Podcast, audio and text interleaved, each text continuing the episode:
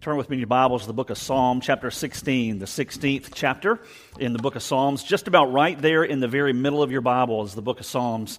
Uh, if you're fairly new to reading the Bible, then uh, just turn to the middle and you're going to be really, really close. So, Psalm chapter 16. While you're turning there, I want to ask a question. How many of you, now your mom and dad are not here, so you can answer this uh, uh in freedom chances are your mom and dad are not here. Maybe they are. Then that's up to you as to how you answer this question. How many of you, when you were a kid, got in trouble an awful lot? Let me see your hands.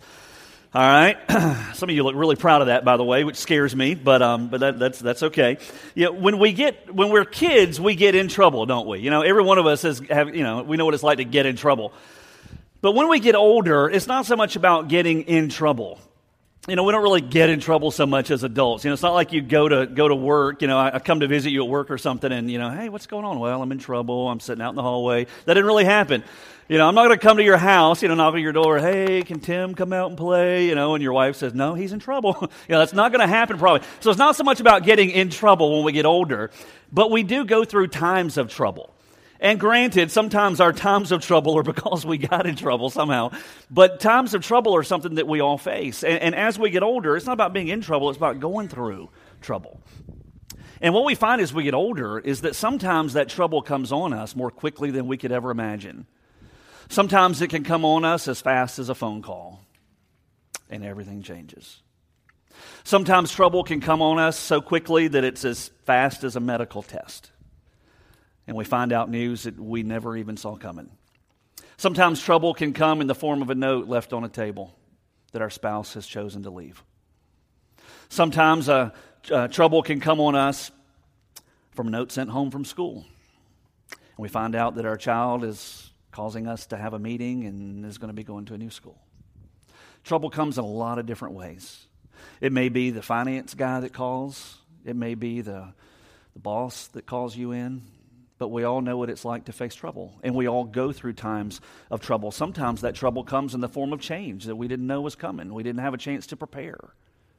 You know, Job said in the book of Job, chapter 5, verse 7, he said that as sparks fly upward, surely man was born for trouble. That is an interesting statement, isn't it? As sure as the sparks fly upward, I made a fire out in the yard just a couple of nights ago with the kids. And you know what happened? Something that's happened every time I've made a fire. As the sparks came up, they float upward. And Job said, As surely as the sparks fly upward, man was born for trouble. Now, it doesn't mean that God is a malicious God who wants us to suffer, to go through times of trouble or difficulty. It doesn't mean that. In fact, God created everything just fine without any trouble whatsoever in the first two chapters of the book of Genesis. It was because of our sin that we then begin to go through times of trouble that God didn't necessarily intend in the beginning, but they come because we live in a fallen world and because we are sinful people. And so trouble is something that invades every single life. And I was was, as I was putting together this particular message, I was trying to think of a visual. In fact, I asked Susie last week, I said, you know, here, here's what I'm thinking about. I, I, need a visual. And I was trying to think through how can I picture this. And what came to mind was uh, an image that I think captures what trouble is like. It's nothing real fancy. This is it right here. That, to me, that looks like trouble. You know, you ever untangle Christmas lights? That is trouble. All right. You ever, you know, go fishing and your, you know, your line backlashes? That's trouble. To me, this is a pretty simple picture of trouble. And the reason for that is because when we go through times of trouble in our lives, whether it's circumstantial, whether it's because of our own failure, our own sin, whether it's because of someone else's sin or, or because of change that comes, or regardless of what it may be, when we go through times of trouble, this is often the way we feel. It's just this convoluted mess emotionally, right? Where we deal with, with just fear and, and we, we have uh, frustration, there, there's aggravation there, maybe there's anger that's there. It, it seems like we can't see clearly, we don't know which way is up. And whenever we go through times of trouble, to me, this just really kind of captures it. And I begin to wonder when we go through trouble, is there something we could work into this? Is there maybe a secret ingredient that we could, could work into our trouble that could help it to look differently? And whenever we walk through times of trouble, again, regardless of what it may look like, is there some secret ingredient that can be found there that can help us to make a little more sense of the trouble? That can help us to view it differently and even respond to it differently while we're in the midst of it. And I think there is a secret ingredient. But it's not so much a secret because we find it really woven throughout the pages of Scripture.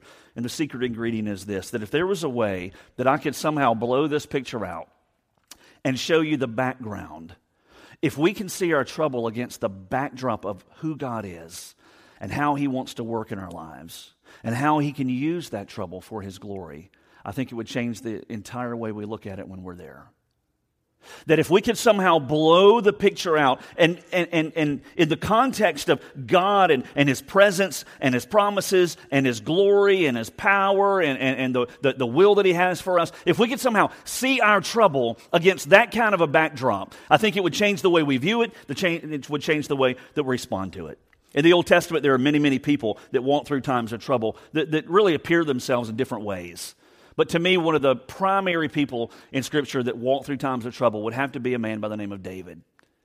We often know David as the king, right? One of the Old Testament mountain peak figures in the Bible. However, David was a man who was well acquainted with trouble, and he was well acquainted with trouble in a variety of ways. For David, in some ways, his trouble was related to obstacles in his life. One such obstacle would have been a man by the name of Goliath, almost 10 feet tall. Uh, David would find himself eyeball to eyeball, nose to nose, toe to toe with Goliath, this enormous physical, literal obstacle where all the nations, of, all the people of the, of the nation of Israel had been cowering in fear because of Goliath. And here stands David, willingly, but still standing in the face of this enormous obstacle in front of him. And you can imagine how he must have felt while he was there. David would face trouble in the form of an obstacle. David would face trouble in the form of his family. He would have one son that would rebel against him, a son by the name of Absalom. Absalom, the Bible says, would steal the hearts of the people of Israel away from David while David was king. He would rebel against his own father. David would be the one that would have to walk through that mess. And you can imagine how he must have felt, probably a lot like this. And as Absalom would rebel against David, his own dad, and as he would set up his own little camp and his own little army and would come against David, David would have to walk through that valley of trouble. David would experience trouble in the form of his own sin, committed adultery, right, with Bathsheba, committed murder against her husband. David understood the circumstances of what trouble sometimes looks like. But one of the biggest forms of trouble that David faced was in regards to a friend turned enemy by the name of Saul. Saul had been the king before David would, would take over. And for four years, David would be on the run from Saul. Saul would grow to hate David because of his success. Saul would, would have this intense hatred and jealousy of who David was, trying to kill him even on two separate occasions. And David would ultimately run from Saul all through the valleys and the caves and the mountains, finding hiding places for four years throughout the region of Israel, David would run from him. And it would be through that time of trouble that many say he would write this psalm, Psalm chapter 16, in the context of trouble. And what we find here is that in Psalm 16, as David walks through this um, uh, intense time of trouble in his own life, he sees it against the backdrop of who God is and of what God's plan would be. And so let's jump in here. Psalm chapter 16, beginning in verse 1. We're going to move through all 11 verses, make a couple of applications along the way. And if you're going through a time of trouble, man, I really hope this will be an encouragement for you. If not, take good notes because trouble has a way of finding us in this world in which we live. And it's good to know the truth of God's word when we walk through that. Psalm chapter 16, beginning in verse 1. David says, Preserve me, O God, for I take refuge in you. I said to the Lord, You are my Lord, and I have no good besides you. In this psalm, 11 verses, David 28 times uses the words I, me, or my. It is an intensely personal psalm that David writes here. It's almost as though he is having a conversation with God, and that's exactly what it is. And in 11 verses, he uses those three words 11 times, or 28 times throughout the course of this psalm. And as he begins this psalm, what he does is, in the midst of his trouble, he identifies who God is. You can see it here. He uses three different words for, uh, for who God is. The first word is the word we translate God God. In the Hebrew language, it would be the word El. And, and we find that word to mean God as creator. He is creator God. Sometimes through the Old Testament, you'll find that word partnered with other qualities of who God is. El Shaddai, right, as an example. But uh, David refers to God as El, as creator God. The second word there, translated Lord at the beginning of verse 2, in your Bible is probably written in all capital letters, all caps. And when you find it written in all caps, what it does is, is, is, it refers to a specific title, a specific name for God. It's that name Yahweh.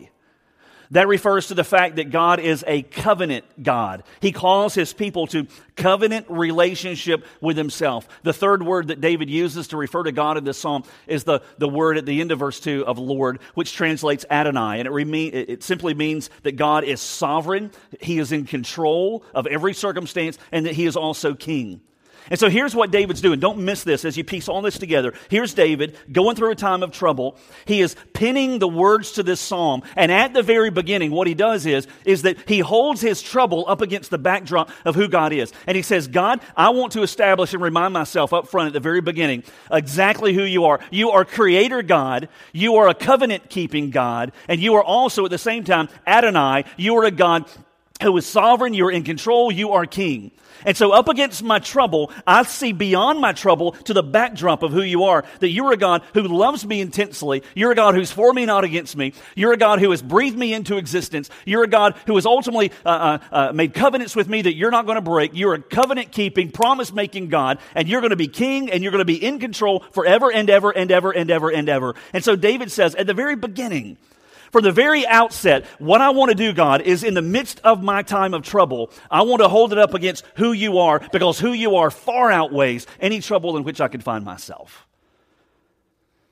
And so in these first two verses, David establishes truth that we need to be reminded of because let's be honest when we find ourselves in times of trouble whether from a doctor whether from a from a phone call whether from a meeting whether from change that we didn't see coming regardless of what it looks like when we go through times of trouble we often forget who God is in the context of that don't we so there's a simple truth here that I hope you'll jot down. The truth is this that when we go through times of trouble or when we go through times of change, God can use that, and I believe He wants to use that to help us to identify ultimately where our trust is focused.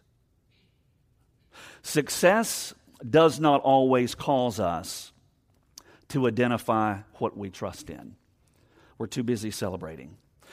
But when we go through time of trouble, whenever our world gets shaken by change, when we go through times of difficulty and we experience the chaos, the turmoil, and the emotions that are on edge, when we go through that and we feel that whole ball of tangled mess, right?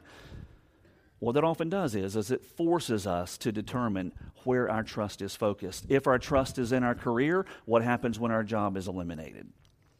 Our trust ultimately fails. If our trust is in our finances, what happens whenever things change and the market crashes? Or your pay goes down, ultimately that trust will fail.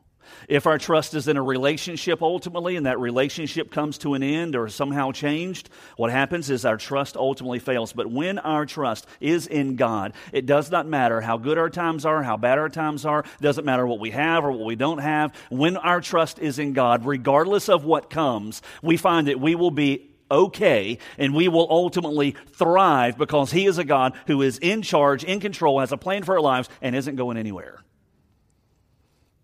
And he makes that very clear. David starts off his, his whole entire psalm by establishing that fact. Verse 3 and verse 4.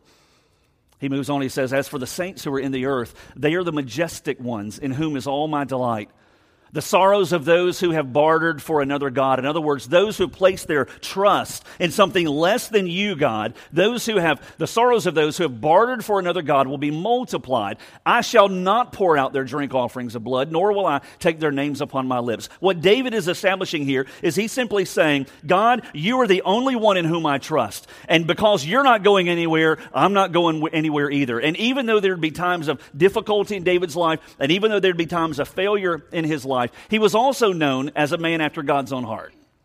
And he took God at his word and he trusted him and he placed his trust in God specifically alone. So let me ask you a question. The last time you went through trouble, whenever you went through a time of difficulty where it was all of that chaos and all of that turmoil and all of those feelings on edge, when you went through that, how did God use it to show you ultimately where your trust is found? And if you're going through trouble today, how can He use that to help establish up front of where your trust is today and that it only be found in Him? Verse 5 and verse 6, David begins to shift gears a little bit. He says, The Lord is the portion of my inheritance and my cup. You support my lot. The lines have fallen to me in pleasant places. Indeed, my heritage is beautiful to me. You know, you read through these two verses, and, and you may, for you, you may think, oh, what in the world is going on with this? I don't understand half of this language here. What is the portion of my inheritance all about? What is this about the cup and about my lot and about the lines falling to me? What is all this? Well, we have to go back a little bit because David is actually giving us a little bit of a theology session here. And whenever we read this, this, these two verses, we have to go back before David to the time of Joshua. So I'll give you a little bit of that context. When David looks back to Joshua's time, what he sees is somewhat of the beginning of the tribes of Israel. And whenever they went in to conquer the promised land, the way it worked out, God's plan was, is that when they would conquer the promised land, they would apportion out the land there amongst the tribes of Israel. There were 12 tribes of Israel. And so Joshua would lead the people to take this promised land, and as they would conquer the land, ultimately it would be apportioned out to the tribes of Israel. And if you were a family there in one of those tribes, then you would ultimately have boundary lines placed and you would get a plot of land that was apportioned out to you as well. So it was a pretty good deal. You know, you go in, you take over the promised land. If you're a family in a tribe, your tribe's going to get boundary lines. You're going to get boundary lines. You're going to get land out of the deal. It's going to be good. But there was one thing we have to be aware of, and that there was one tribe of the 12 tribes of Israel that did not get land inherited to them. They did not receive it as an inheritance, and it was the tribe of Levi, from whom we get the Levites in the Old Testament. Whenever we read this passage of Scripture, it is written in the context. David is speaking in the context of the tribes of Israel and their inheritance that they received in the promised land. But if you look back in Deuteronomy, look at this real quickly. In Deuteronomy 10, verse 9, we, we, we see here the Old Testament how the Levites did not get a portion. It says, Therefore, Levi, the tribe, does not have a portion or inheritance with his brothers. The Lord is his inheritance, just as the Lord your God spoke to him. And so in Joshua's day, follow me, you had 12 tribes of Israel. They go into the promised land. All uh, 11 of those tribes get land as an inheritance except for Levi. The Levites would not get land. God would say, you know what? I'm enough for you. And so, against that context, against that backdrop, let's go back again to verse 5 and look at what David says. He says, So the Lord is the portion of my inheritance. It doesn't depend on how good things are going for me. It doesn't matter whether or not I'm going through a time of trouble. It doesn't matter what I have or what I don't have, who's with me, who's against me. None of those things matter. What David says here, he says, The Lord is my portion. He is my inheritance. He is my cup. He supports my lot. The lines have fallen to me in pleasant places. In other words, when I look back over the scope of my life, David says, Yes, I have faced trouble. Yes, I've been through turmoil. Yes, I have gone through the valley, but God has somehow as my inheritance worked it all out for good, and I've been better off with the trouble than I would have been without it, all because of him. And David looks back and he sees an intense testimony of God's faithfulness to him through those times of change, through those times of trouble, through the times of difficulty in his life. Look at verse 7. He says, So I will bless the Lord who's counseled me. Indeed, my mind instructs me in the night. I have set the Lord continually before me, and because he is at my right hand, I will not be shaken. I had a question from someone a few weeks ago. We were studying a passage of Scripture. It was actually one of our uh, Cuba mission team meetings. And somebody said, Well, you know, something about a passage we were reading, it talked about being Jesus seated at the right hand of God. And they said, You know, what is the significance of the right hand? You know, what is the significance of that? You know, as I studied this passage, I understood a little better exactly what that significance is. To be at the right hand means to be in a place of defender, protector, provider. And in a sense, we understand that, right? Because we'll talk about people today. And we'll say, "Hey, this is my right hand man. You know, this, this is this guy's here with me through thick and thin. He, you know, he helps me to do the things I need to do. This is my right hand man." So we understand that context a little bit. Well, all through Scripture, we find that Jesus is seated at the right hand of God. And no, it doesn't mean that God the Father is somehow weak and frail and needs to protect. It doesn't mean that. But it's a position of authority, it's a position of defender and provider. Here's the cool thing about this particular passage. David says, as he looks at the trouble of his life, verse 8, he says, I have set the Lord continually before me because he is what? He is at my right hand. You know, it, it seems that David is understanding in the face of his trouble that he has a guard and he has a guide and he has a defender and he has a provider. And no matter how deep the valley or how hard the struggle may be, no matter how dark it may become, no matter what kind of trouble he may face, David understands that I have a shelter and I have a guard and I have a guide and I have a provider and I have one who's going to fight for me because he's for me and he's not against me and his name is Jesus Christ. He is my ultimate Savior. David understood that in the times of trouble and it was the time of trouble listen, that helped him to understand that better than any time of success could have. He would go on to verse 9. Look at what he says. He says, For he stand, or, or, Psalm 109, I'm sorry. He says elsewhere, For he stands at the right hand of the needy. Another illustration of Christ, uh, our Savior, standing at the right hand of the needy to save him from those who judge his soul. Psalm 121, look at what it says in verse 5 through 8. The Lord is your keeper, the Lord is your shade on your right hand. The sun will not smite you by day, nor the moon by night. The Lord will protect you from all evil. He will keep your soul.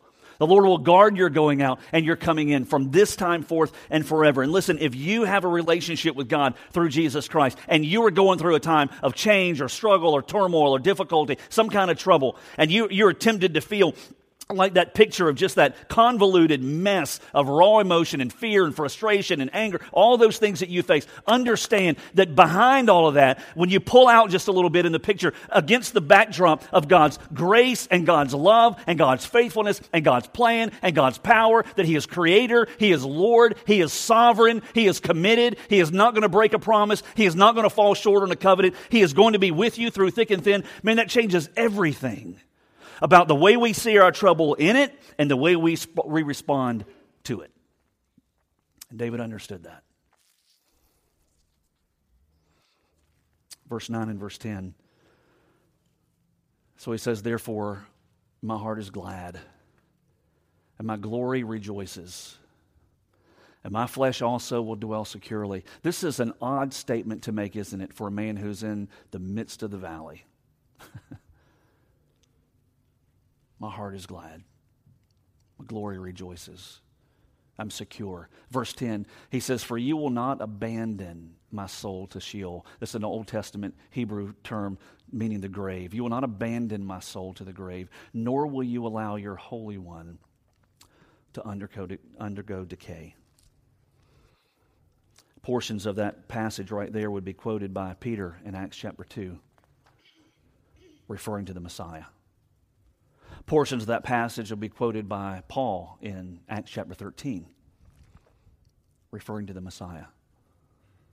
The reference of both of those quotes in the New Testament would be in the context of the Messiah's resurrection. When we go through times of trouble, and we keep in mind that we have a relationship with a God who has risen from the dead hey, there is nothing, there is nothing that can put us down for the long haul.